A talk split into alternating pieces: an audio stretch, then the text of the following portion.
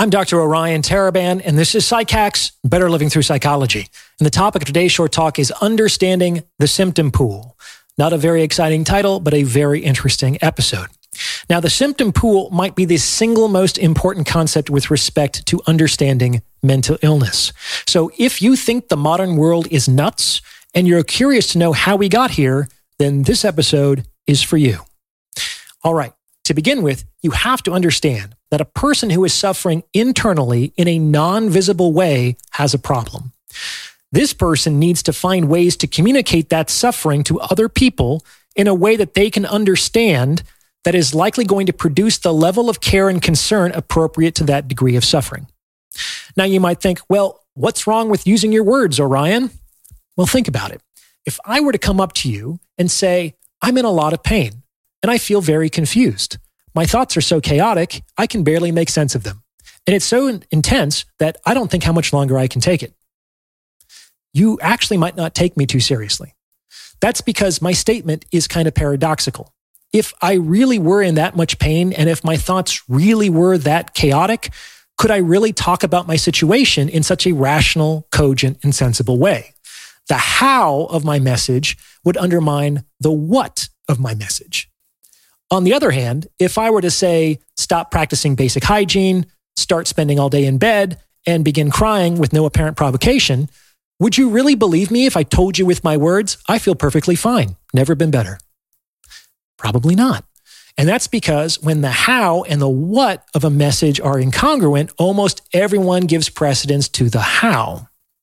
So direct communication is useful to securing care and concern for certain degrees of suffering, but it doesn't work for more elevated degrees of suffering.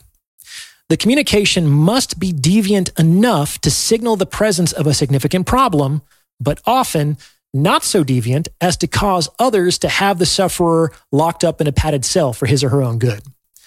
The idea here is that people need to titrate their deviance from social norms to signal other people to render the appropriate degree of care and concern. And the way that this is done is through something called the symptom pool.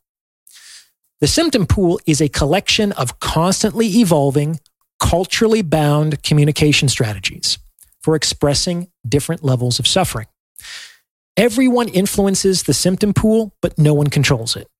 What's more, few people consciously choose to manifest these symptoms. That is, very few people intentionally use these strategies instrumentally. We call these people malingerers. Rather, most people implement these strategies unconsciously, which is what is so fascinating. Sufferers are generally conscious of their symptoms, but they're not conscious of why these particular symptoms manifested as opposed to some other symptoms. The symptom pool is generally cultivated unintentionally and unconsciously at the population level, and the symptoms generally manifest unintentionally and unconsciously at the individual level. Now, these communication strategies are always connected to certain times and places, which is why we can kind of consider almost every form of mental illness to be a culturally bound syndrome. And this is also why we see, for lack of a better word, fads with respect to mental illness. Like some ways of communicating distress come into favor in certain times and places, spread wildly, and then completely disappear. For example, there have been almost no cases of glove paralysis or neurasthenia or hysterical pregnancy for quite some time, despite the fact that all three of these conditions were extremely common in the 19th century. And this is very strange, of course, because if there were a clear biological or genetic correlate for these sorts of things, well, it's doubtful that those correlates would have been so completely weeded out of the gene pool over the last 100 years. Even more perplexing is the fact that, say, hysterical pregnancy was almost never seen in highly educated women, and neurasthenia was almost never seen in the working class. How a presumably biologically determined syndrome could have been influenced by class and education is rather peculiar, isn't it? But let's keep moving forward.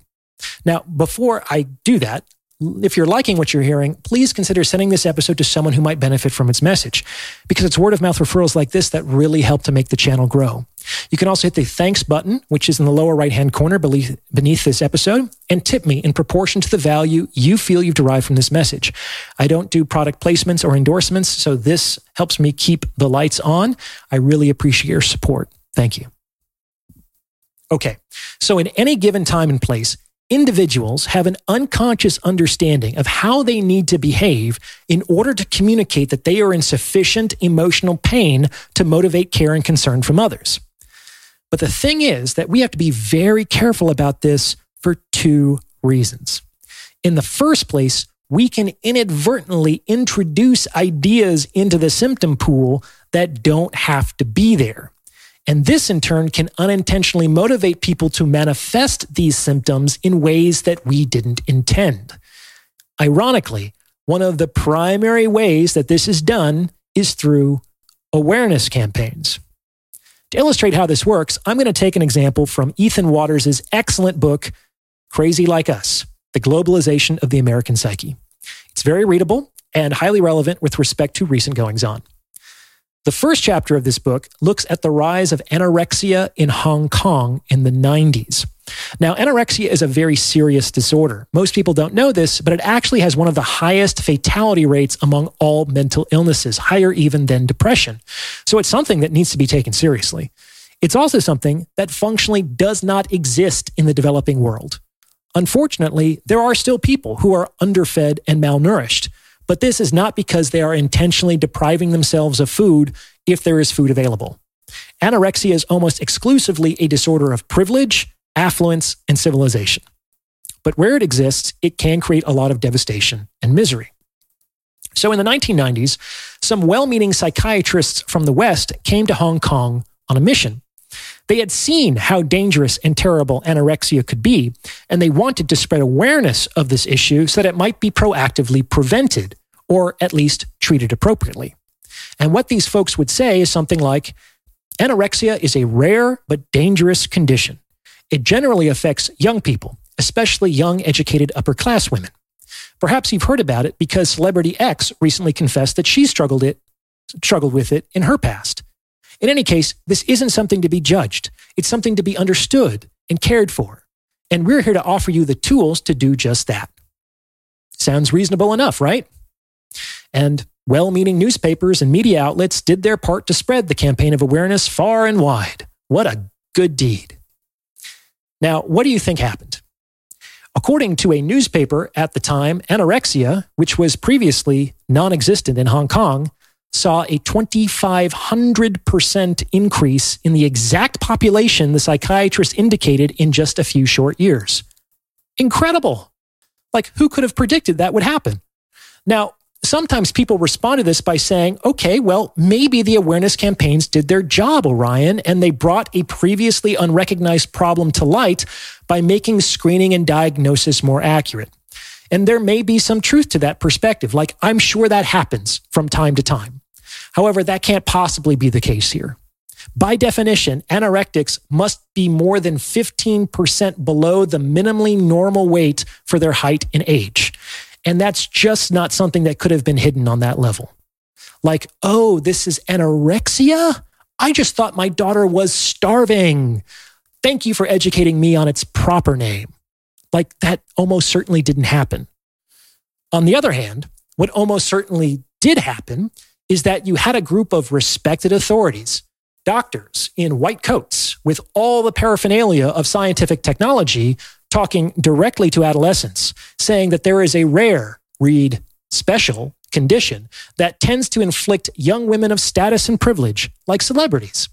Whether you are aware of it or not, part of what these psychiatrists were doing was educating young girls in how they can signal their membership in certain classes of society using all their power and authority, these doctors indelibly associated a certain communication strategy with a certain segment of the population young, female, high status in the symptom pool. They did this unconsciously and unintentionally, but they did so nonetheless. And while most of the girls who subsequently suffered from anorexia communicated their distress unconsciously, un- unintentionally, their suffering was real, regardless. This is the first way we have to be careful about the symptom pool. The second way has to do with secondary gain. Secondary gain is the positive side of suffering or the benefits that accrue to one's status as a victim. In this example, the doctors were adamant that these girls not be judged or criticized. Rather, they should be given special care, taken out of school if necessary, and healed with understanding therapies. These girls needed attention and consideration and should be praised for their courage and dedication for overcoming this dreadful disease. Again, I'm not saying that these girls in Hong Kong consciously thought to themselves, okay, I'm going to starve myself so people will pay attention to me and see me as a courageous high status victim. None of this is conscious. That's the amazing thing about the symptom pool. All of this occurs unconsciously, both at the population level and the individual level. However, by conducting their awareness campaign in this manner, psychiatrists basically succeeded in significantly spreading a mental illness that up until then was kind of culturally bound to the civilized West. And of course, their message was all the more impactful because it targeted young people, children, and adolescents who, all other things being equal, are the most susceptible to arguments of authority and the benefits of secondary gain. So, this was just one example. Watters offers several other well documented examples in his book, so check it out if you're interested.